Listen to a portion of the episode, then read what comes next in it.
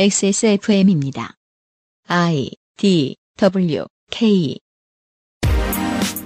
그 아실의 유승균 PD입니다. 이번 주 우리는 선생과 함께 왠지 북미 대륙에만 있을 것 같은 총을 쏘고 차를 훔치는 일에 대한 이야기, 특히 한국에서 일어난 GTA 범죄들을 이야기하고 있습니다. 왜 보수 정권 혹은 군사 정권 하에서 이런 일이 많았나? 궁금하지만 답은 없으니 묻어두고 이야기를 더 들어보죠. 22년 6월 세 번째 금요일에 그것은 알기 싫습니다.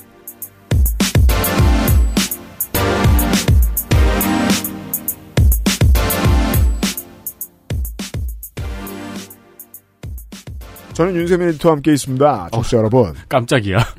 저는 윤세민 에이터입니다. 네. 라고 하시는 줄 알고. 이제부터 이 차는 제 차입니다처럼 말이죠. 네. 어, GTA는 뭐 은어라면 은어지만 공식 명칭입니다. 네. 공식 명칭처럼도 많이 쓰입니다. 차도둑, 어, 그렇죠. Grand Theft Auto. 네. 한국에도 이런 일이 있었다. 이게 이제 그 양인들이 사는 나라에 이제 여행을 가면 사람들이 이런 주의를 받습니다. 차 안을 비워놔라. 어, 네. 네. 이번 주 요파 씨의 내용이었죠. 에도 그 사연이 나와 있습니다. 한번 들어보시면. 네, 캐나다도 안전하지만은 않다는 것을 아실 수 네. 있습니다. 근데 한국인들은 그렇지 않습니다. 어제 요파시에서 그 윤세민 에디터가 얘기했었는데 이번 주에 한국인들은 중요한 물건이 있으면 오히려 더 차 안에 넣고 갑니다. 그렇죠. 네. 한국인들은 남의 차 안에 뭐가 있는지 아무도 궁금해하지 않으니까요. 적어도 2020년대 한국은 그렇습니다. 네. 옛날에는 이제 동네 나쁜 형들이 음. 동네 나쁜 형들이 그때 하는 일은 주로 밤거리를 배회하는 일이었잖아요. 그렇죠. 그렇죠. 그랬죠. 그게 그러면서- 직- 직업이죠. 네, 손희상 차문을, 그렇죠. 선생도 있어요.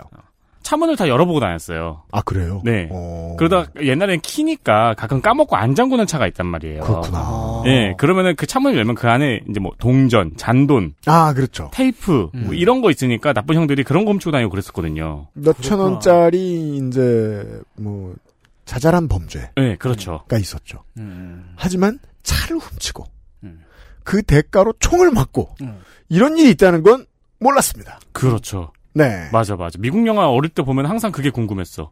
나도 어른이 되면은 키 없이 저렇게 이렇게 선 뜯어가지고 지직 지직 하면은 차 이제- 시동 거는 거 배우겠지? 그, 그러니까요. 네. 한국인 은 아무도 모르잖아요. 그렇죠. 이제 유일하게 이제 차키 넣어놓고 이제 문 닫아놓고 가면은 음. 휴게소의 정체를 알 수 없는 아저씨가 이렇게 책받침으로 이렇게 쓰는 게 나오고 그냥 그 정도가 저희가 아는 와 대단한 기술이다의 전부고 예. 차를 뜯어가지고 막 그 시동을 걸고 그런 것까지 스파크를 직접 내고 뭐 이런 것까지는 아무도 모릅니다. 음. 왜냐하면 한국은 저희가 아는 한에서는 평화로운 나라였으니까요. 하지만 노태우 정권이 범죄와의 전쟁을 선포한 이후 전후에는 아주 살벌한 일들이 많았던 것 같다. 네. 어, 이상평론 최초의 범죄 액션물 네. 이번 주에 꾸며드리고 있습니다. 잠시 후에 확인하시죠. 그것은 알기 싫다는 대한민국 1호 반값 생리대 29days 두유는 원래 이 맛 온두유 고전의 재발견 평산네이처 진경옥 핸드워시와 올인원 수업도 역시 빅그린에서 도와주고 있습니다.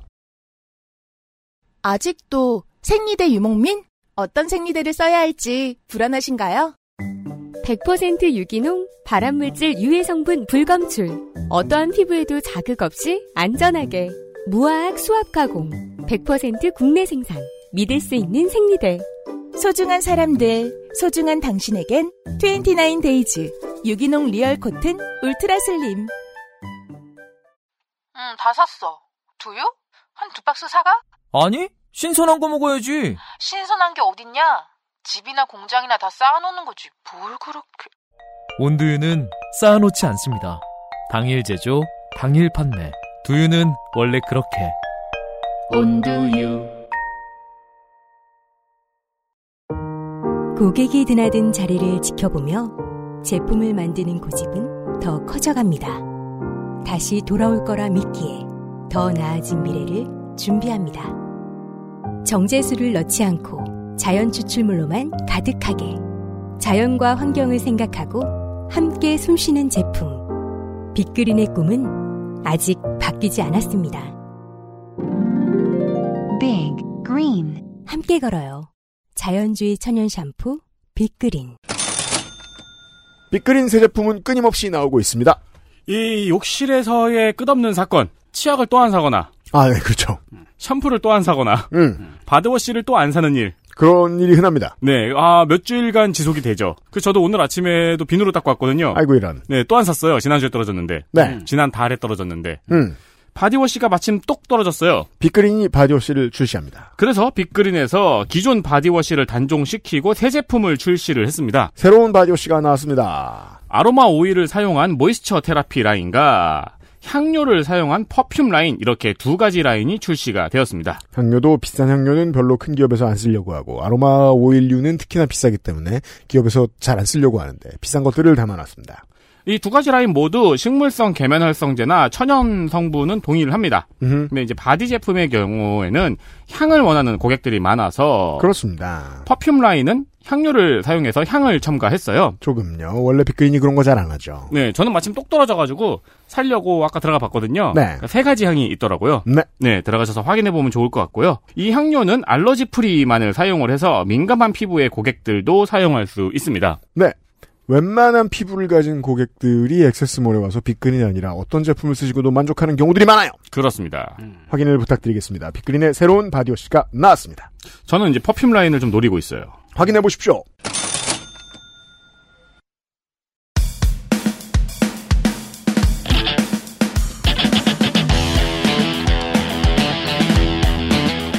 여러 가지 문제로의 다양한 접근. 이상 평론.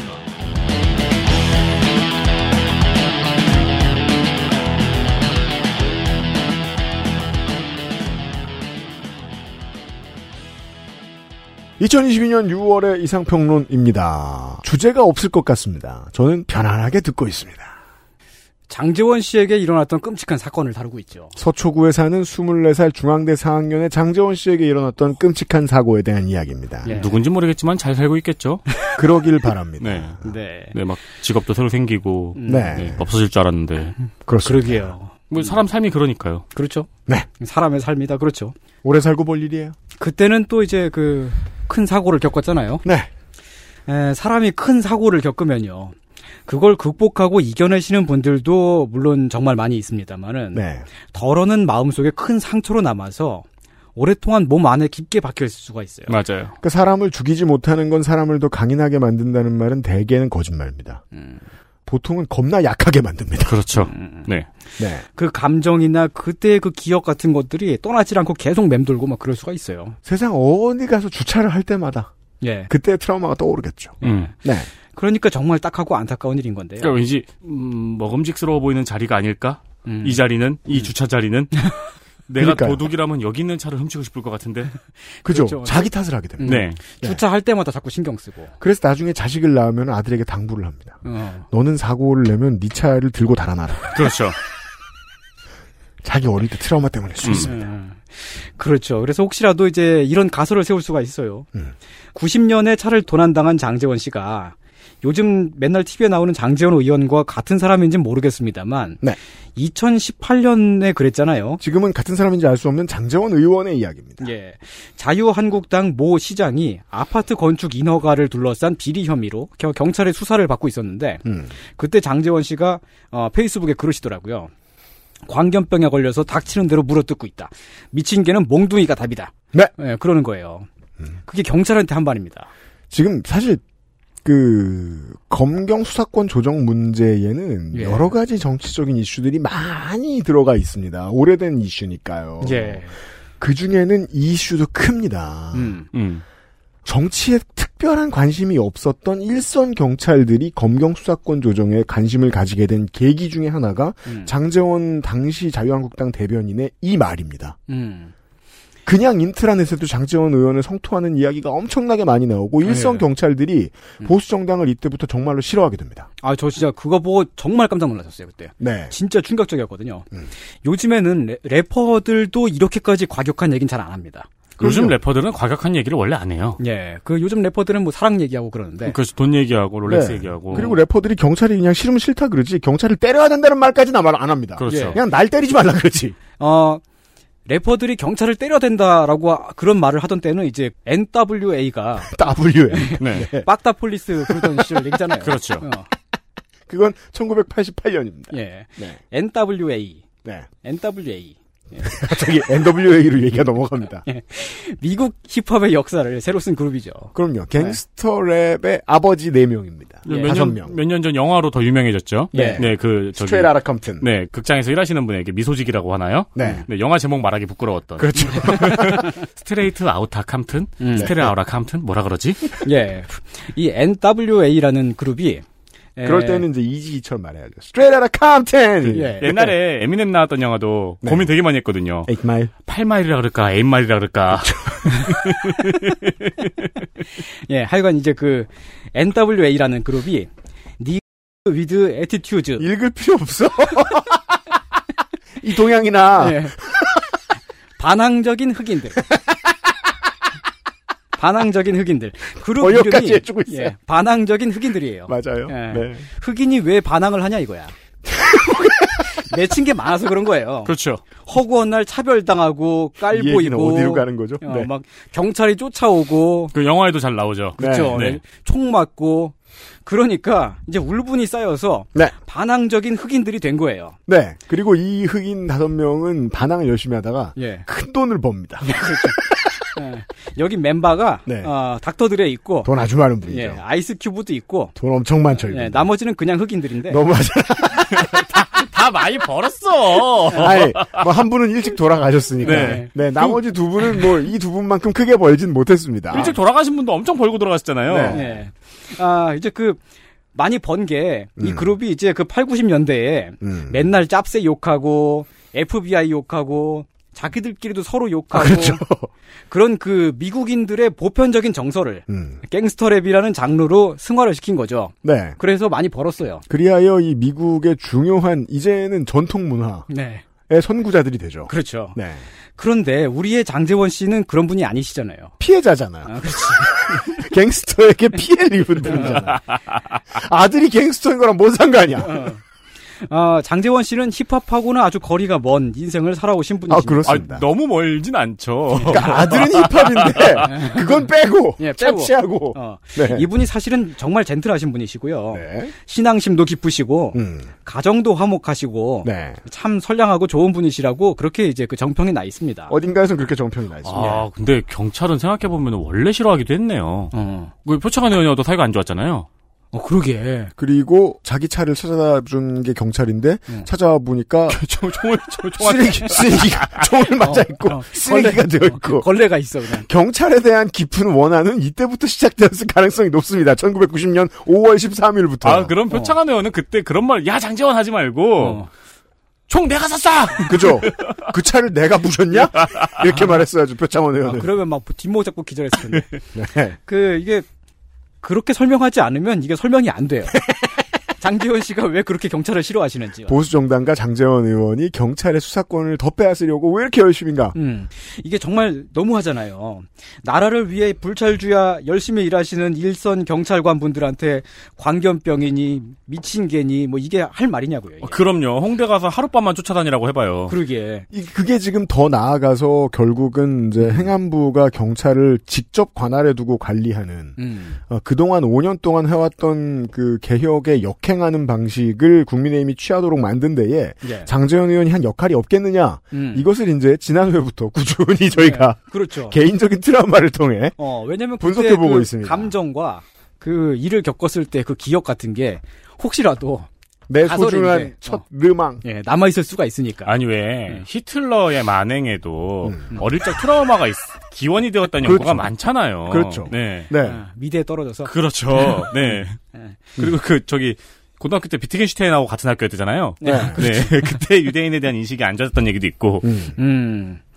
그때 그 장재원 씨가 이제 경찰한테 갱스터 랩을 막 하고 그래서. 네. 예. 경찰관 분들이 막 피켓 들고 사진 찍어서 막 온라인 시위도 하고. 아우, 장난 아니었어요 이게. 예, 그랬었어요. 네. 피켓에 그, 저기, 이렇게 써 있었어요. 사냥개나 미친 개가 아닙니다. 우리는 대한민국 경찰관입니다. 음. 이렇게 써 있었는데, 그거 보는데 되게 저는 참 슬프고 착잡하고 그렇더라고요. 많은 이걸 본 시민들이 그런 생각을 했었습니다. 그렇죠. 예. 네. 근데 그게 그럴 수도 있다.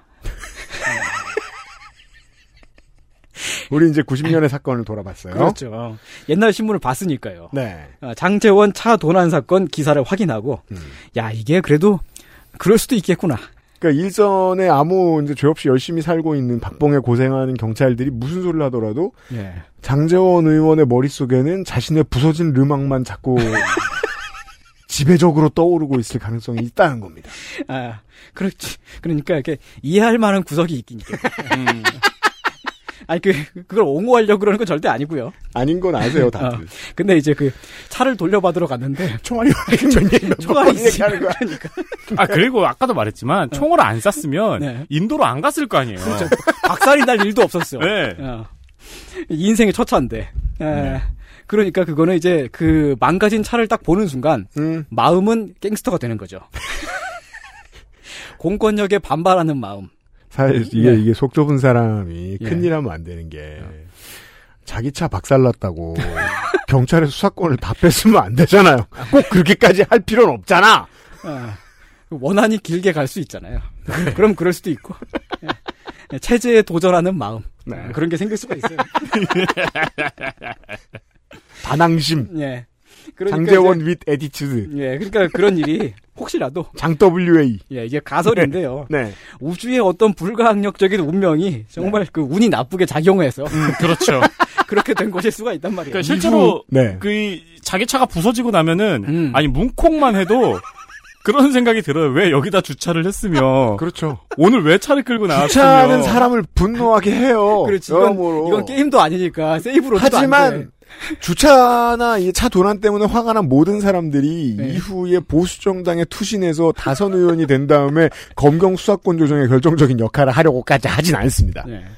아, 그러니까 이게 제가 계속 말씀드리잖아요. 이게 예, 안타까운 일이라고. 그러니까요. 그래서 안타깝다는 거예요. 안타까운 일이에요. 물론 우리가 아니, 이제 그- 저는 이제 가장 저렴한 치유 방법을 고민을 해보고 있었는데 그 예, 예. 네. 그, 어떻게 치유할 수 있을까요? 아, 르망 미니카 피규어는 제일 싼 건 아마 64대 1. 아 근데 안 나와요. 아 이게 수집가들이 예. 옛날에 사모았던 것만 거래가 아. 가능하네요. 아, 지금은 안 나오는구나. 네. 아이고. 중고나라 가야겠네. 그건 예. 비싼데. 그렇죠. 그러니까 수집가들이 옛날에 그 미니카를 사모으던 수집가들에게만 거래가 되고 있네요 지금. 야, 그래도 한 16대 1 같은 거 사다 앵기면 좋아할 겁니다. 그러니까요. 예. 네. 그런 근데- 건 문도 열리고 핸들도 돌아갑니다. 근데 이제 진짜 스티어링이. 진짜 나쁜 사람은 그거를 그 모양 그대로 부셔가지고 주는 거죠. 그렇죠. 총 쏘고 비비탄 군형을 내놓고 그러면 안 돼요. 그러면 경찰이 큰 피해를 입습니다. 어, 그러니까 네. 그 장재원 씨는 알 수가 없지만 알 수가 없습니다. 네. 예. 이름과 나이, 주소, 학교, 학년만 같은 네. 장재원 씨가 음. 갱스터 래퍼가 되셨는데 그렇습니다. 갱스터가 되었습니다. 예, 그 정말이지 그 가슴이 너무 아프고요. 네. 공권력에 반발하기 시작했습니다. 네. 늙어서. 어. 참 그 젠틀하신 분을 그렇게 뒤바꿔 놓은 음. 네. 음. 그 결정적인 계기가 된 아 6만 원짜리가 있네요. 그 예. 아, 피규어요? 네. 좋다. 네. 좋다. 그거 선물해 드리면 좀 나아질 수가 있, 겠나 그렇죠, 그렇죠. 예. 뜻 있는 시민 여러분들. 예. 네. 어, 부탁드리겠습니다. 예. 이렇게 그 한 사람의 인생을 바꿔 놓은 네. 이것이 바로 1990년 음. 예, 노태우 정권 당시 범죄와의 전쟁의 한 장면이었습니다. 이 얘기가 이렇게 간단하지가 않아요. 예. 범죄와의 전쟁을 선포하지 않았으면 음. 여- 너무 여러 번 얘기하나요? 그 르망에 총알 구멍이 날 리는 없습니다. 음. 그럼요. 네. 그렇게까지 네. 대담하지는 못했을 거예요. 예. 네. 아, 사실은 이제 그 범죄와의 전쟁이 공식적으로는 그해 10월 13일 노태우 대통령이 선포함으로써 시작이 됐지만은 어, 네. 사실은 1990년 내내 사실은 안 더 정확히 말하자면은 이제 노태우 정권 내내 범죄와의 전쟁 중이었던 거죠. 그렇게 볼 수밖에 없는 게 음. 총을 쏘잖아요 거리에서 경찰이. 예. 왜냐면은 이제 그 실적 압박을 하잖아. 그렇죠, 이제 그 그렇죠. 범죄자 이만큼 잡아오라고. 음. 네. 아, 그러니까 이제 그 경찰이 막 갱스터를 잡고 그렇죠. 그러는 과정에서 막 서러운 눈물도 흐르고 피해자들은. 그렇죠. 네. 그러- 그 당시에 장재원 씨는 뭐 이제 별의별 생각을 다 했을 거 아닙니까? 예. 음. 분명히 이 생각도 했을 거예요. 총을 안 쐈으면은 음. 그 범인을 놓쳤고 음. 범인은 아 이 차가 이제 수배가 되었 거라는 걸 알고 음. 어디다 고이 버렸겠죠. 그러면 비교적 온전한 모습의 음. 자기 차를 그렇죠. 되찾을 수도 있어. 적어도 총알은 안 박힌 상태. 그렇죠. 아, 그런 일로 해서 이제 또 다시 또 갱스터가 태어나고. 그게 사... 그게 사회의 모습이죠. 예. 네. 갱스터에 대한 탄압이 갱스터를 낳아요. 예, 그렇죠. 예, 특히 지금이라면은 되게 상상하기가 어려운 일인데요. 아, 미국 영화에서나 볼 수 있었던 아주 끔찍한 아, 차량 도난 사건. 음, 한 인간의 영혼을 피폐하게 만들어버리고 사랑스러운 네. 자동차를 자동차를. 짓밟아버린 네. 아주 끔찍한 범죄. 음. 그리고 그의 뒤이은 영동대교 북단에서의 비극적인 총격전 사건. 네. 그의 인생을 영원히 뒤틀어버린. 예. 이렇게 우리 사회를 좀 먹고 참 젠틀하고 사회적으로 존경받는 분마저도 갱스터로 만들어 버릴 수도 있는 네. 그 그리하여 그 사회에 대한 복수를 아들이 하고. 음. 네. 그런 사건의 계기가 된 아, 참혹했던 1990년. 네. 공교롭게도 이 총격전 사건이 일어난 5월 달에 다음 달 내는 이런 일이 있었습니다. 6월. 네, 5월 달에 다음 달이니까 6월이겠죠. 어, 그럼요. 아, 놀랍네요. XSFM입니다.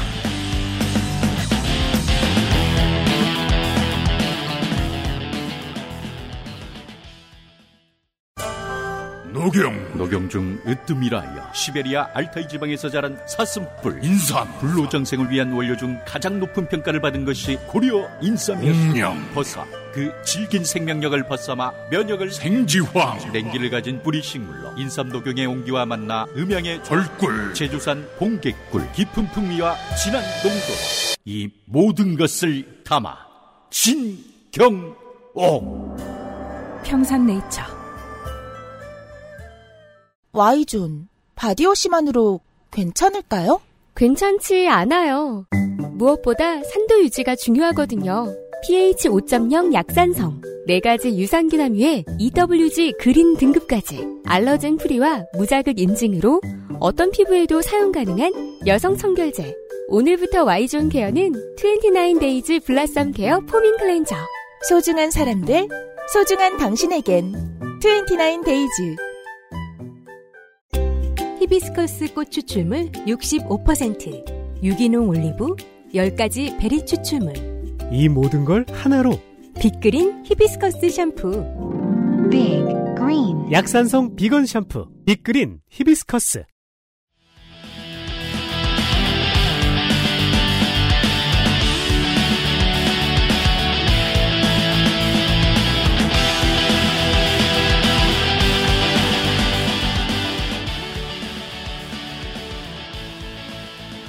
유 6월은 호국 보존의 달입니다. 네. 보, 아. 보훈이요. 예, 아 그렇죠. 아, 호, 네, 호국 보훈의 달이죠. 보존해야죠. 아 그렇지. 옛날에 그 저기 여의도에 안보 전시관이라는 데가 있었어요. 이거 모르는 분들 예. 많습니다. 아, 서울 사는 사람들은 웬만하면 압니다. 어렸을 음. 때 한 번쯤은 가니까요. 네. 음. 그게 거기 가면은 막 이제 막, 막 탱크랑 막 전투기 막 그런 게 막 모셔져 있어요. 네. 어린이들이 막 탱크 위에 올라가가지고 춤추고 막 그러면서 막 꿈과 희망을 키우고 그러던 곳인데 음. 이 안보 전시관이 90년대 중반쯤에 그 군뱅이관이라는 걸로 바뀌어요. 군뱅이관. 예, 거기서 이제 그 코스프레 행사 같은 거 많이 했었고. 맞아요. 네. 예, 그 자리에. 늙은 코스프레어들은 알고 있습니다. 네. 그리고 그 자리가 지금은 이제 그 국제금융센터 건물이 들어서 있습니다. 음. 음. 아, 건물이 엄청 커요. 그렇습니다. 이제는 바뀌어서 흔적조차 없죠. 아, 군뱅이가 이거구나. 이미지 보니까 기억나네요. 야, 뭐 무슨 중소기업 뭐 정확한 박람회 명칭이 뭐 장- 없어요. 어. 네네, 되게 길어요. 맞아. 그 나우시카에 나오는 그 거대한 그 군뱅이 같은 게 있었죠. 예, 예, 예. 그 안에 들어가면 엄청 더워요. 네. 아, 저렇게 풍선처럼 만들어 놓은 것도 건물이라고 불러주는구나 하고 생각했던 시절이 아, 있어요. 맞아. 맞아. 이거 보니까 지나갈 때마다 나우시카 생각이 났었어요. 하여튼 거기가 그 자리 1990년 6월에 그 안보 전시관이었던 시절에 음. 거기에서 한국 전쟁 40주년을 기념하는 먹어보자 6.25 주먹밥이라는 행사가 아. 열렸습니다. 90년 6월에요. 네. 이게 이제 당시의 언론들조차도 예. 좀 시대착오적이다. 음. 라고 비판을 하기도 했던 행사였어요. 그래도 이제 그 40주년이니까 음. 뭐 큰 행사였긴 했죠. 음. 옛날 군복을 코스프레 하신 분들도 많이 오셨고요. 코스프레어들. 음. 다 같이 주먹밥 만들어 먹고 음. 뭐 어쩌면 우리 청취자분들 중에도 거기 다녀오신 분들이 계실지 모릅니다. 학교에서 단체로 보낸 것들도 더러 있었습니다. 어, 그렇습니다. 어, 네. 정말 큰 행사였습니다. 네. 그랬는데 거기에서 국내에 있는 도난 차량 중에 제일 유명한 차죠. 음. 어, 김일성의 소련제 승용차를 시승하는 행사도 같이 했었습니다. 김일성의 네. 소련제 승용차요? 예, 벤- 지금은 저기 그 전쟁 기념관에 전시가 돼 어, 있습니다. 어, 김일성 차가 남한에 있어요? 그렇습니다. 유명하죠. 음. 예, 유명합니다. 이게 그 전쟁 중에 국군이 북진할 때에 평양에서 세배온 거예요. 네. 음, 근데 이제 그, 그 차가 이제 72년 동안 대한민국에 있으면서 무수히 많은 어린이들이 궁뎅이를 대봤습니다. 그렇습니다. 저도 대봤어요. 아, 타볼 수 있었어요? 예. 오. 아니, 지금도 저기 전쟁기념관 가면은 이제. 있다고 알고 있어요. 네. 아, 그래요? 스탈린그라드가 제작한 지스라고 하네요. 예, 시꺼먼색입니다. 아, 그걸 보고 우리가 알 수 있는 거예요. 그때 김일성의 마음이 어땠을까? 남조선의 소식을 들은 김일성. 여기서 아, 울었겠지. 장재원의 트라우마가 예. 음. 김일성의 트라우마가 됩니다. 그렇습니다. 아, 그러네요.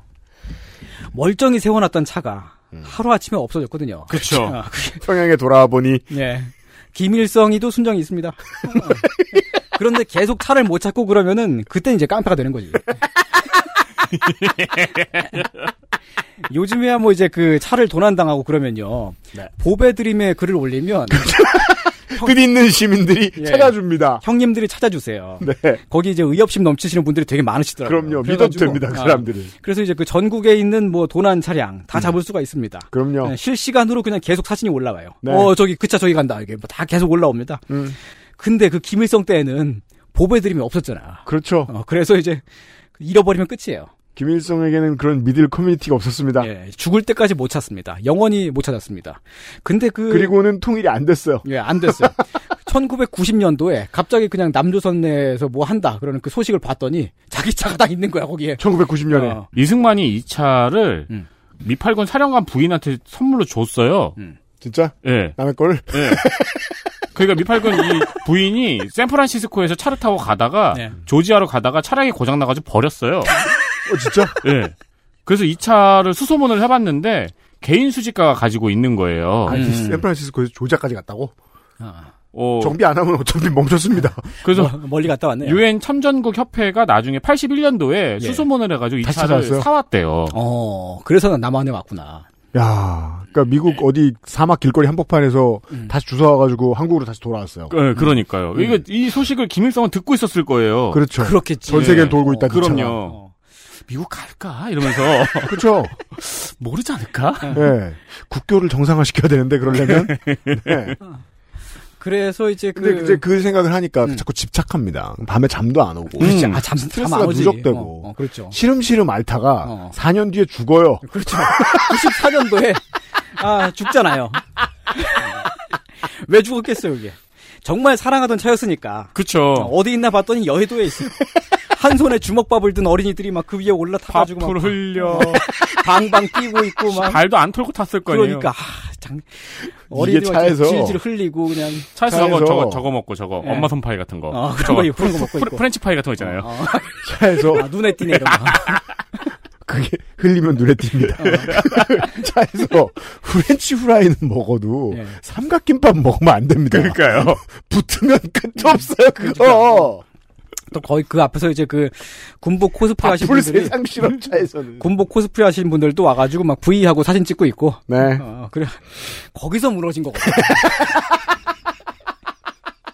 차를 도둑 맞는다는 건 너무 힘든 일이에요. 아, 너, 무 힘들어 정말. 이거 견딜 수가 없어요. 아 지- 진짜 저 그 생각해 보면요 이게 우리가 핸드폰만 도- 도둑을 맞아도 너무 힘들잖아요. 그렇죠. 차는 아씨 이게 상상할 수가 없어요.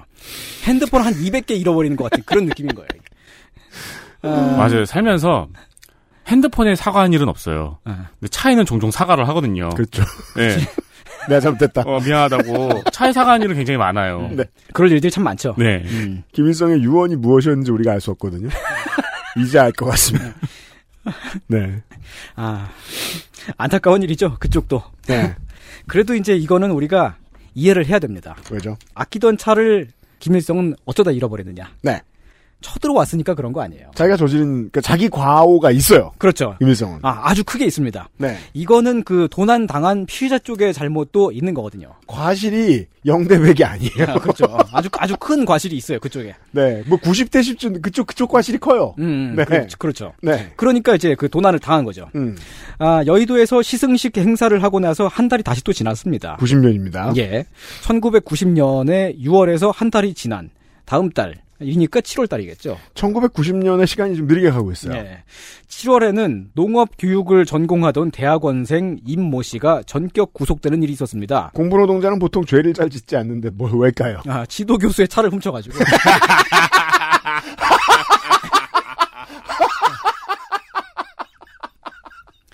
차 되게 잘 훔치네요.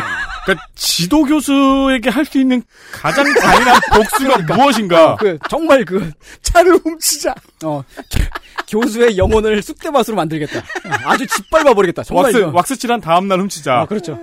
이게 그것도 이제 훔쳐서 잠깐 탄 것도 아니에요. 1년 반 동안 타고 다녔어요. 와 그러면 지도 교수를 계속 1년 반 동안 보면서 아, 교수님 그렇죠. 안녕하세요 우와. 하면서 속으로는 이 차 나한테 있다. 그렇죠. 속으로 이제. 아, 이게 우리가 왜 이렇게 됐는지를 이해를 할 수가 있습니다. 아, 그럼요. 어. 우리 공부노동자를 많이 들으시잖아요. 예. 음. 네, 바로 이거라고 생각하시는 분들 많을 거예요. 아, 그때 이제 그 체포가 된 임모 씨의 진술에 따르면 경찰에 가서 진술을 했겠죠. 네, 하지만 그가 할 말은 뻔합니다. 예. 교수가 맨날 꾸중하고 잔심부름 잔뜩 시켜가지고 화가 나서 그랬다. 이런 라고 사람은 말했습니다. 어. 집행유예 줘야 됩니다. 예. 이렇게 차를 훔치게 된 계기도 그 교수가 이제 그 저기 저기 차를 되게 먼 데다가 주차를 해놓고 네. 그 차에다가 두고 온 서류인가 뭐 뭘 갖고 오라고 심- 심부름을 시켰어요. 음. 그 차 열쇠 주면서 네. 그 길로 이제 열쇠를 받아가지고 아. 열쇠를 복사를 합니다.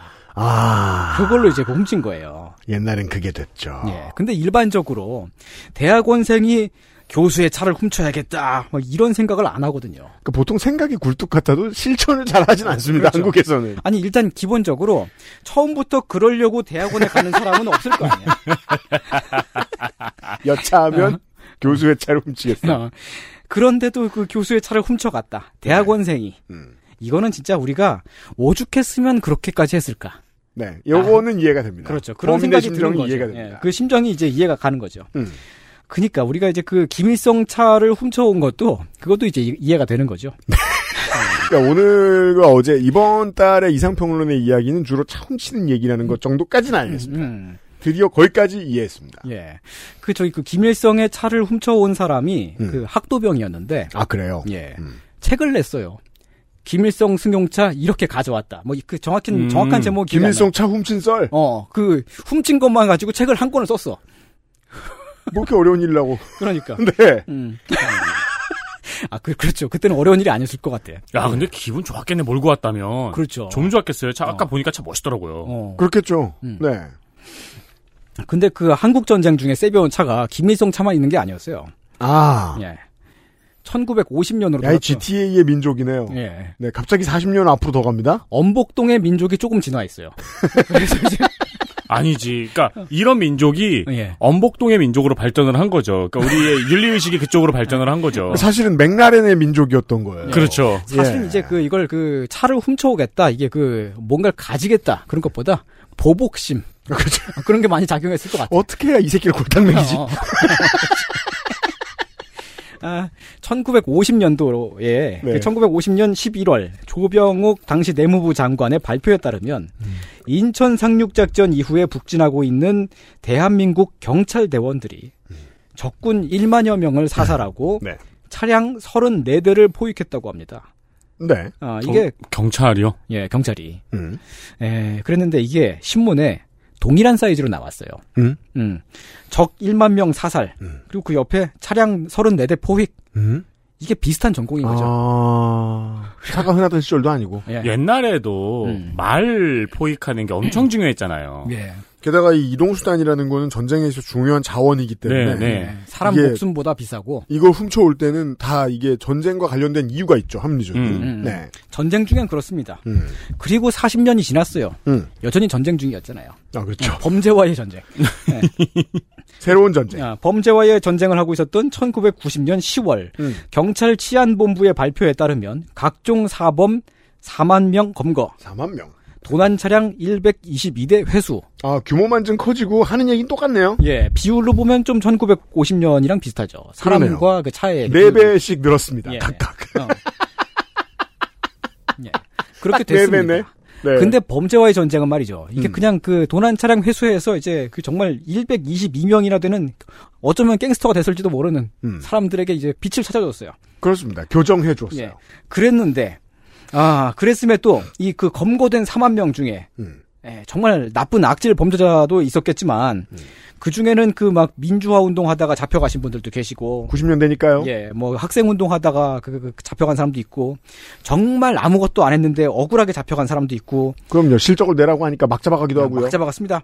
잘못을 하긴 했어도 이게 이 정도까지 해야 됐었나? 음. 라는 어, 그런 경우도 있고 그랬습니다. 1990년 범죄와의 전쟁 무슨 일이 있었는지 간략하게 살펴보면요. 음. 경남 마산에서 중학생한테 에, 900원. 900원? 어, 많이 뺏은 것도 아니에요. 900원을 삥 뜯은 어, 박모 군이 어, 경찰한테 총을 맞고 마산 송모병원에 실려간 일이 있었습니다. 제 기억이 맞다면 대충 한 짜장면 한 그릇 값 정도. 예. 음. 음. 를 삥을 뜯고 총을 맞았어요. 총을 맞았어요. 관통상을 입었다라고 그 신문엔 표현이 되어 오, 진짜 있습니다. 막 쐈네요 이때. 이건 총을 쏘고 싶었던 거지. 그러니까 이쯤 되면 음, 또 1990년 경찰은 대구에서 평화적인 행진 시위를 벌이던 시민들에게 총을 쏜 일도 있었고요. 90년도에도 무려. 예, 다행히도 대구 시위 때에는 총에 맞은 사람이 없었습니다만, 그 이제 수원시 매교동에서는 이런 일이 있었습니다. 술에 취한 행인한테 얻어맞고 안경이 깨진 사람이 음, 피해자가. 경- 예, 경찰서에 신고를 하러 가다가 근데요. 경찰이 쏜 총에 맞고 왜 왜 그렇게 가? 뭐왜왜 맞아? 왜 그렇게 가? 이유를 알 수 없어요. 그냥 쏜 거. 그래서 이제 성빈센트 병원에 실려갔다라고 하는 그런 뉴스가 있고. 성 빈센트 병원에 실려왔을 때 성 빈센트 병원에 계시던 분들도 황당하죠. 예. 예. 맞았는데 총까지 맞았어요. 이 더블로. 예. 정신 차리고 왜 그러냐고 물어보게 경찰이 쐈다 그러고. 그러니까 경찰이 왜 쐈지? 그러니까 이런 서러운 일들이 많이 있었던 아까 겁니다. 파출소에서 예. 문서를 정리하고 앉아 있다가 음. 민원인이 들어오니까 총으로 쏜 거 아니에요, 갑자기. 아이고. 아니 들어오기도 전이었어요. 또 심지어. 또 서울 영등포에서는 소매치기 용의자가 경찰이 쏜 총에 맞고 그 자리에서 숨지는 일도 있었고요. 소매치기인데? 음. 그 용의자였어요. 그러니까 아직 소매치기인지 확실하지 않잖아. 음. 물론 잡고 보니까 소매치기가 맞긴 맞았는데요. 근데 이제 그 네. 야, 옛날에 주가 조작했으면은 총 한 100배, 한 100발 맞았겠네요. 그, 그냥 이제 벌집이 됐겠네요. 가는 거죠. 소매치기한테 이 정도면 아니 테라 루나 뭐 만드신 분 있잖아요. 근데 이때 장지원 의원이 이때 이런 말을 했으면 총은 맞았겠네요. 어우 그- 큰일 나죠. 그니까요. 예. 이렇게 막 쏘던 시절이면 음. 그러니까요. 얼마든지 가능합니다. 벌써 맞았죠. 네. 예. 또 그런가 하면은 그때 그 경찰이 그 도로 단속을 하던 교통 경찰관이 막 두리번 두리번 거리면서 교통 규칙 위반자한테 돈을 받는 장면이 MBC 뉴스 데스크의 대문짝만하게 나왔던 적이 있었어요. 이런 일이 흔했죠. 예. 90년대에는. 그 면허증 뒤에다가 두 번인가 네 번 네. 접어가지고 줬잖아요. 두번 접어서. 네. 음. 그런 일이 뉴스에 뭐 한두 번이 아니고 심심찮게 나왔었어요. 네. 음.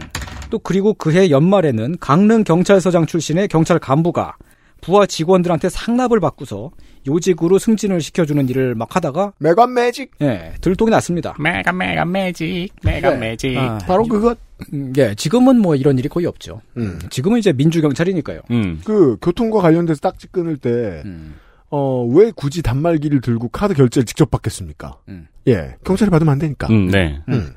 아 지금은 이제 그 초등학생이요. 그 초등학생한테 물어봐서 이제 그 우리 아빠 경찰이야 그러면은 음. 야 대단하구나. 그리고 이제 그 주변에서 학급에서 다들 우러러보고 그럼요. 막 존경하고 맞아요, 맞아요. 막 항상 감사하는 감- 마음을 가지고 음. 막 그렇게 살고 있는데 옛날에는 경찰이다 그러면은 막 뭐 사람 패고 막 대학생들 잡아가고 뇌물 받고 그런 일들이 막 많이 있었던 거예요. 실제로 동네를 살아가는 사람들의 머릿속에서 그런 생각이 좀 고정관념처럼 굳어져 있던 시기였습니다. 8, 90년대. 예, 지금이랑 많이 다르죠. 경찰이 조금 부패하려고 마음을 먹었다. 그러면 해먹기 되게 쉬운 시스템이었으니까. 음, 맞아요. 동네에서도 저 사람 경찰인데 어쩌고 저쩌고 하는 사람이야 이렇게 소문이 나면 알아서 기어야 되고 음. 아니 좀 찔러 넣어줘야 되고 당장 우리가 아는 민중의 지팡이라든가 예. 포도리 포순이라는 캐릭터를 왜 경찰이 그 이미지를 차용을 했냐면은 말씀드린 그런 이미지를 상쇄시켜야 될 필요성이 있어가지고 차용을 한 거거든요. 친근한 경찰의 이미지가 필요하다. 이제는 그런 경찰이 아닙니다만 옛날에는 그런 나쁜 이유로 경찰을 무서워하고 그랬었습니다 사람들이 이거는 뭐 툭함수 원만 봐도 네 이단의 이상평론입니다 네. 네. 어, 훔치고 총 맞고 하는 이야기를 계속해서 하고 있습니다. XSFM입니다.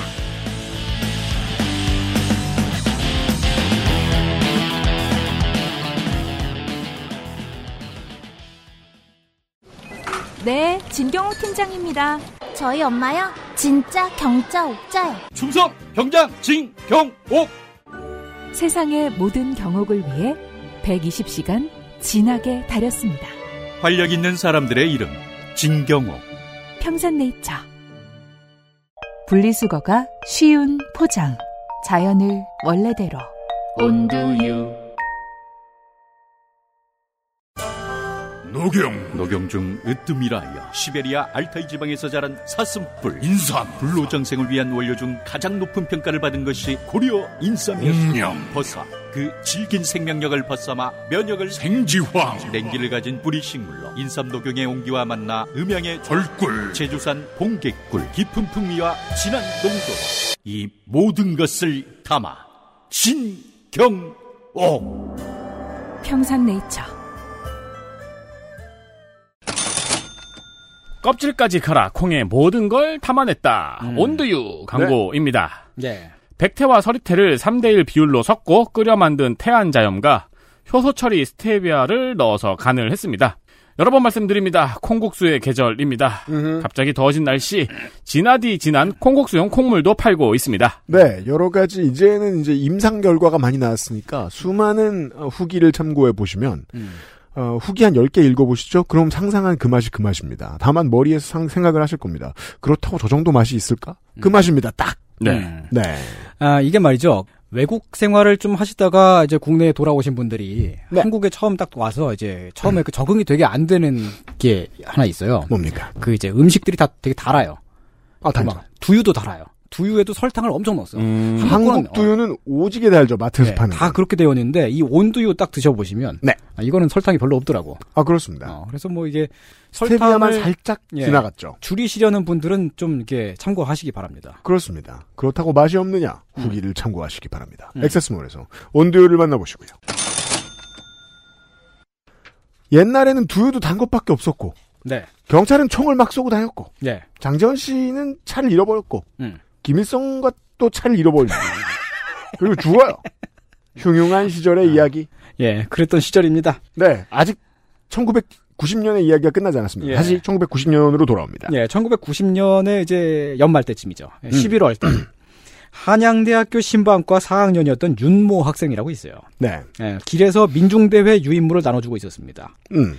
경찰이 가, 가까이 다가와서 관자놀이에 총구를 딱 겨눠요. 바로 앞에 딱 들이댑니다. 음. 그리고 도망치면 죽이겠다. 음. 그, 라고 협박을 해서 연행을 해갔어요. 네. 유인물 나눠주는데 총까지 꺼낼 일인가요? 사실상 불법 연예인이죠. 그쵸. 음. 네. 그러니까 뭐 이게 영장이 있길 하나. 아니 뭐 어. 저항을 한 것도 아니고 예. 음. 그리고 뭐 미국처럼 그 학생이 총을 가지고 있을 가능성도 없고 음. 음. 근데 이제 그때 그 담당 경찰관의 머릿속에는 그것만 있는 거죠. 지금 일단 쟤를 빨리 잡아서 실적을 내겠다. 그렇죠. 그거죠. 그 계속 들들 볶거든. 그렇게 안 하면. 그리하여 여러분들이 선거 방송 시간에 들으시는 그 많은 후보들이 민주화 운동 인사가 돼버립니다. 예. 사실은 이제 그 민주화 운동 하셨던 분들이나 뭐 지금도 이제 여러 가지로 운동을 하시는 분들이 계십니다만은 그 정말로 자기가 이제 신념이 있어서 막 그 좌파가 됐다. 그런 경우보다는 음. 어 좌파라고 누명이 씌워져서 좌파가 되는 경우가 되게 많아요. 음. 그리고 이제 뭐 1학년, 2학년, 3학년 때 아직 책도 몇 권 안 읽은 상태에서 음. 그냥 뭐 집회는 시민의 권리라니까 음. 집회하고 예. 유인물 나눠주고 간단한 거 하다가 음. 그랬는데. 그 간단한 거에 비해서 너무 심한 고초를 국가에 의해서 겪었단 말이에요. 예. 그런 분들이 너무 많아요. 그래서 2020년대쯤 돼서 다시 한번 언론과 지금의 기성세대들한테 물어봐야 되는 거예요. 어, 민주화 운동 인사 586이 벼슬이냐라고 물어봐요. 그럼 거기에 반대하는 어, 검사들은 벼슬입니까? 그게 벼슬이라고 생각하니까 그런 말 하는 건 아닌가요, 혹시? 음. 자문할 필요가 있습니다. 음.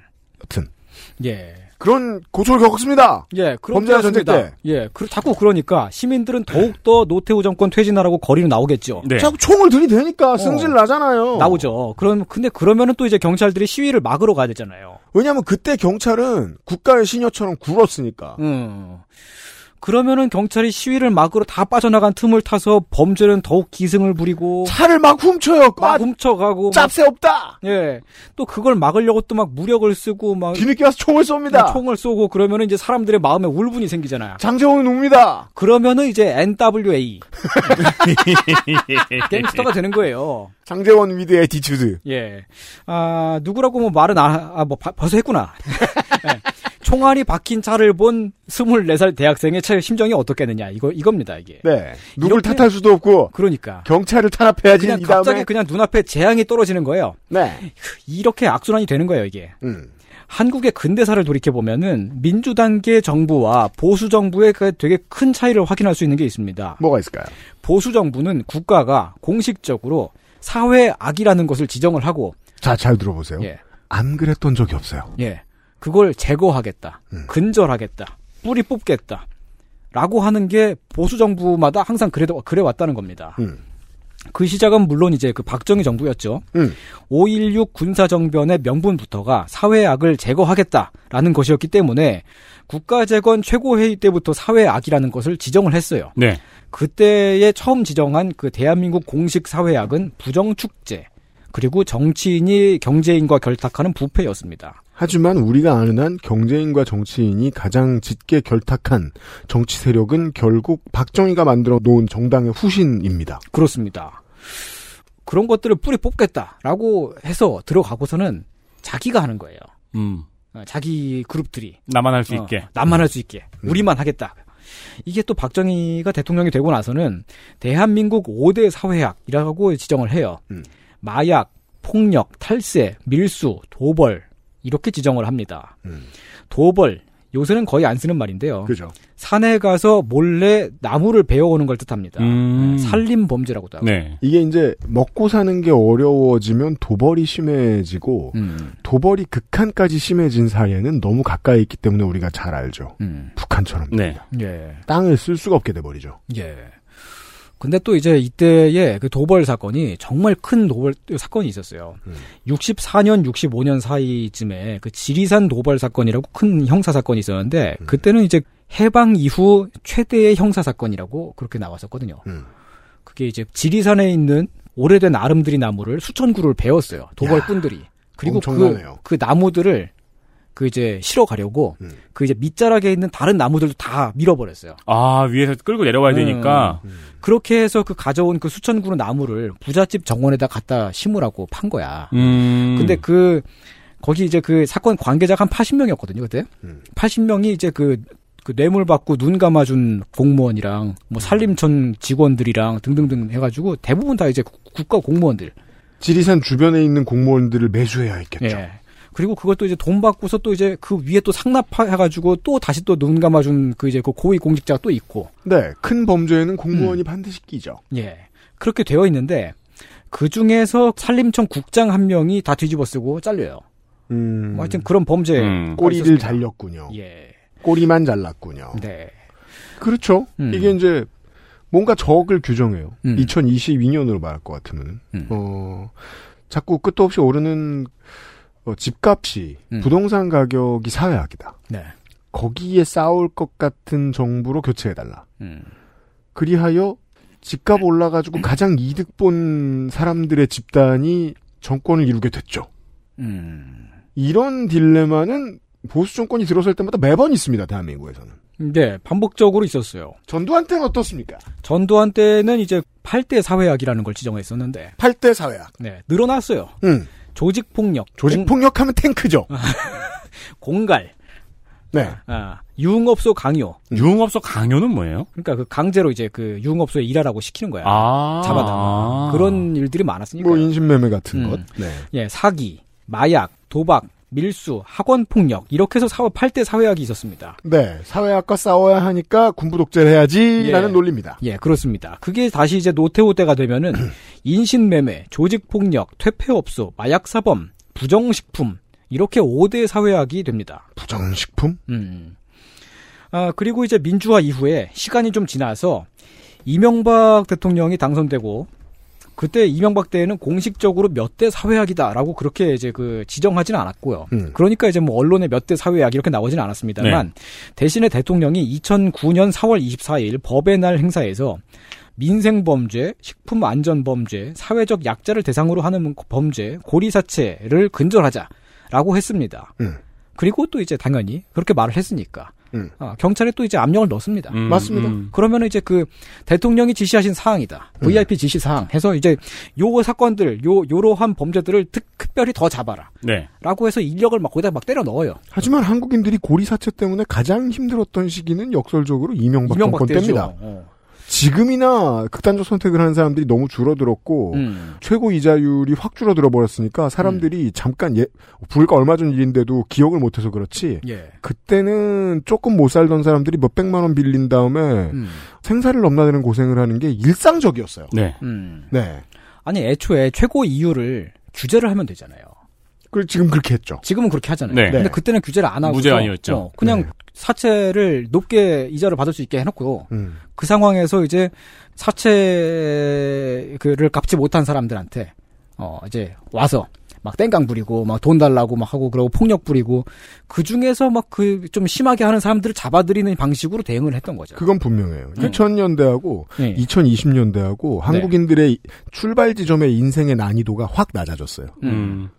법정 그렇죠. 이자 최고율 때문에 최고 이자율 때문에 그래요. 아니 생각해 보면은 음. 대부업체 광고가 TV를 뒤엎었던 게 언제부터지를 생각해 보면 더 쉽잖아요. 네, 음. MB 때죠. 어. 그 네. 저기 초록색 뭐가 나와가지고 빰마 빰빰 빰빰빰 그, 그렇죠. 예. 그렇죠. 네. 네. 그런 광고가 나오고 그랬습니다. TV에. 진장 공파. 그런 노래였어요. 예, 그런 노래가 있었어요. 네. 예, 박근혜 때가 되면은 이제 그 예. 적출 적출. 예, 박근혜 때가 되면요. 성폭력, 학교 폭력, 가정 파괴범, 아, 불량식품. 또 예. 불량식품. 아, 요렇게. 가정 파괴 범은 뭐죠? 예, 이 가정 가정 크러셔. 가정 크러셔. 파괴 범? 몰라. 그, 그러니까 이제 하여튼 이렇게 그 사, 4대 사회학을 지정을 음. 했는데 그게 그래서 예. 음. 이 맥락을 아. 봐야 처음에 그때의 언론인들이 항당했습니다. 불량식품이 왜 있냐고. 어. 그러니까 근데 계속 지금 있네요, 시대가 그리고. 어느 때인데. 이 맥락을 봐야 됩니다. 예.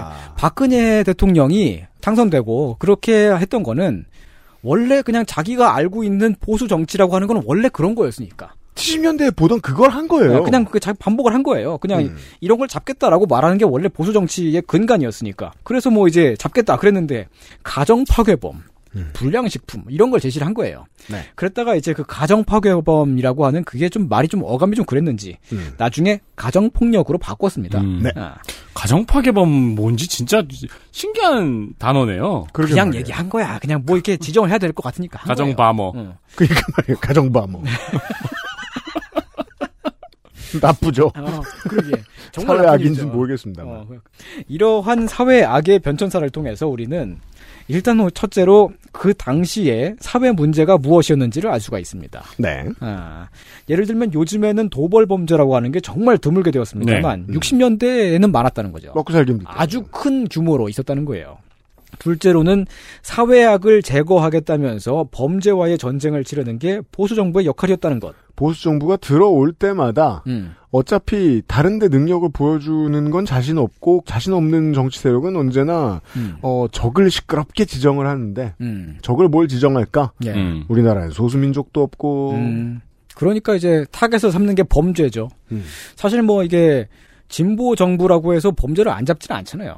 범죄 당연히 잡죠. 그쵸. 경찰들이 할 일 다 하고요. 네. 네. 근데 이제 그 범죄가 생겨나는 근본적인 원인이 무엇인가 음. 그런 걸 찾아서 규제를 때리거나 법적으로 막 이렇게 그 시스템을 만드는데 그렇게 하기보다는 그냥 어 이제 쇼처럼 실적 실적을 막 이렇게 어, 압박을 하면서 음, 음. 그러면서 이제 그 언론에다가 우리 우리가 이제 범죄자를 이번 달에 이만큼 잡았습니다라고 막 발표를 하고 아, 제가 앞서 말씀드렸잖아요 어, 범죄와의 전쟁 1990년도에 음. 어, 4만 명 잡았다라고 그렇게 발표를 땅땅 때리고 그리고 막 그렇게 하는 걸로 이제 그 정권의 어떤 그 정통성을 세우려고 했던 민주정부 시절에 그걸 그만큼 잡았느냐 하면서 홍보하진 않습니다. 그렇게 안 하죠. 그걸 민망하게 생각하니까요. 어, 그렇죠. 그건 네. 그냥 뭐 당연히 해야 되는 일인 거예요. 네. 그렇죠. 음. 어, 그리고 이제 셋째로 보수 정부에서 그렇게 하는 과정에서 억울하고 서러운 일도 종종 일어나고 그랬는데 이게 이제 그 경찰관들한테 일선 경찰관들한테 사실 경찰관들이 다 원래 다 담당하는 뭐 원래 그 본연의 임무가 있어요. 음. 다 있는데 거기에 추가로 업무를 또 주는 거예요. 그렇죠. 어, 이거 잡아라. 음, 그렇죠. 지금 이게 VIP 지시 사항이다. 내려오고. 그러니까 이제 그 경찰들이 이제 시민들의 인명과 재산을 보호하는 그 본래의 임무보다 일단 그냥 눈앞에 보이는 죄, 범인처럼 보이는 죄를 일단 체포하는 게 더 우선이 되고 실제로 범죄와의 전쟁 때는 귀갓길에도 많이 잡혀갔다고 하죠. 음. 네. 뭐- 서구 개척 시대입니다. 원티드 데드 월 라이브. 음, 예. 홈리스들도 엄청 잡아갔고. 바로 그것이 그 피해자 차량에 총알을 박은 이유예요. 네, 그렇게 되는 것입니다. 음. 장재원 씨가 눈물 흘린 이유. 음. 그렇습니다. 그러니까 그렇게 당한 사람들이 오히려 갱스터가 되고요. 장재원 의원은 왜 지금 이제 2018년이 되어서 경찰한테 심한 모욕을 막 그렇게 하고 막 그러는 사람이 되었느냐? 음. 어, 그 장재원 씨인지 확인되지 않는 장재원 씨가 24살 때 겪은 일 때문일지도 모른다. 혹은 아들을 시켜서 사회에 복수하게 만드는 이유일지도 모른다. 아, 예, 그렇죠. 음. 아니면은 아들이 미래에서 찾아가서 오늘 밤 아빠가 음주운전을 할 것 아니, 근데 같으니 그래도 이제 그 저기 자제분은 건, 그 이제 얘기하지 맙시다. 그 자제분이 아 저기 그 술 먹고 음. 어, 무면허로 음주운전하고 100m를 도망가. 예, 경찰을 때리고 네. 그랬는데 음. 그런 얘기는 Do you know who I am? 한번 하시고. 아, 그런 얘기는 이제 하는 게 좀 예의가 아닌 것 같아요. 알겠습니다. 네. 근데 그래도 이제 연좌제는 나빠요. 네. 음, 그렇지만 벌써 말을 했으니까. 그렇죠. 한 건 어쩔 수 그게 어떻게 연자제예요? 아 근데 저는 이제 그걸 제가 도벌은 나빠요. 아, 저도 그, 그, 그것도 이제 그 장재원 씨의 1990년도에 그 음. 사건을 확인하고, 네. 이게 그래서 그렇구나. 그게 연자제고요.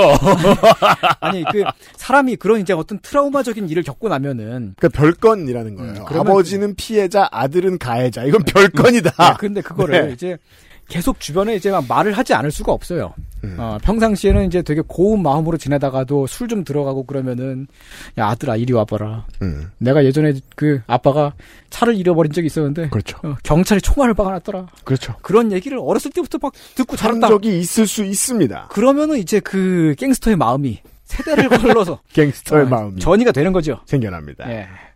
김일성 씨는 또 왜 갱스터가 되었느냐? 음. 자기 차를 포획당해서 그래서 수도 있다. 그렇죠. 어, 지금은 이제 사회가 많이 나아져서 옛날 같지 않습니다. 음. 지금이라고 범죄자를 놔주지는 않아요. 다 잡아가죠. 네. 잡긴 잡는데 억울한 사람이 최대한 덜 생기게 잡는단 말이죠. 네. 그 원칙에 집중해왔으니까요. 음, 그렇죠. 하지만 여전히 어, 우리 사회에 어, 우리 가까이에 범죄가 남아 있긴 남아 있습니다. 네. 한 열흘쯤 전의 일이에요. 뭡니까? 예, 현직 국군 장교가 음. 남의 차를 훔쳐서 타다가 아, 2시간 반 만에 잡혔어요. 그랬대요. 예, 그렇습니다. 네. 이게 참 경찰이 대단해졌죠? 음. 두 시간 반 만에 잡습니다. 예, 사실 2시간 반 만에 잡은 것도 더 일찍 그 차를 차량을 어디는 이미 발견을 했는데 음. 그 운전자가 차를 놔두고 어디로 들어가 있었기 때문에 네. 그 앞에서 잠복 근무를 하면서 기다린 거야. 그러니까 차 같은 경우는 요즘은 CCTV가 너무 많기 때문에 예. 진짜 금방 잡는다고 알고 있어요. 네. CCTV만 많은 게 아닙니다. 보배드림이 있습니다. 아, 어, 그럼요. 그렇죠. 네. 네. 그 절차가 중요하기 때문에 예. 타려고 하시는 게 확인된 다음에 잡으셔야 되거든요. 그렇죠. 네. 그래서 이제 앞에서 이렇게 기- 기다리고 있다가 네. 사람이 오니까 바로 또 잡은 거죠. 음. 근데 지금은 이제- 총을 쐈느냐? 음, 아니에요. 아니에요. 경찰분들은 이제 지금 이제 존댓말 쓰시고 음. 선생님 뭐 이 차 뭐 본인 차 맞으십니까? 이러면서. 음, 그렇죠. 음, 네. 그러시고 또 이제 그 어, 잡기 전에 아닌데요? 또 그럼 이제 연행하겠습니다. 예, 잡기 전에 고지해야 되는 원칙 있잖아요. 음. 다 고지하시고 음. 아, 추가적인 피해가 발생하지 않게 제압을 합니다. 음. 이 장교는 이제 죄값을 치르고 나오면 됩니다. 갱스터가 이- 될 일이 없어요. 옛날하고 얼마나 달라졌습니까? 음, 옛날에는 막 총을 먼저 꺼내요. 큰일이지. 아니 무슨 말을 해야 될 거 아니냐? 어. 그러면은 내 친구에게 인사해. 이거 무슨 영화 대사죠? 굿벨라스인가요? 안 됩니다. 어. 그러지 않아요 이제는. 음. 네. 차 주인도 갱스터가 되지 않습니다. 네. 범죄가 없는 나라를 만들려거든. 음. 갱스터의 마음이 생기지 않도록 하는 것이 더 우선이다. 그렇습니다. 우리 아, 마음속 누구에게나 있는 갱스터. 어, 그렇습니다. 어, 마음속 어딘가에는 갱스터가 있을 수가 있습니다만 그런 것이 이제 그 어, 밖으로 나오지 않게끔 네. 어, 도덕적인 음. 그런 나라. 네. 아 그것이 이제 네. 오늘의 이야기였습니다. 네.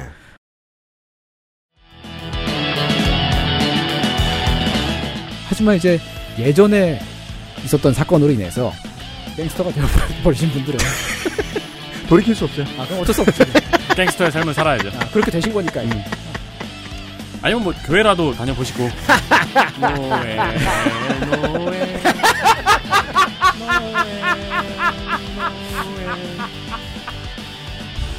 그것은 알기 싫다였습니다. 네. 다음 달 이상평론을 다시 만나도록 하겠습니다. 네. 내일 이 시간 스판덱스 영웅전으로 돌아오죠. 손희상 선생과 유승균 PD와 윤세민 에디터였습니다. 네. 고마워요.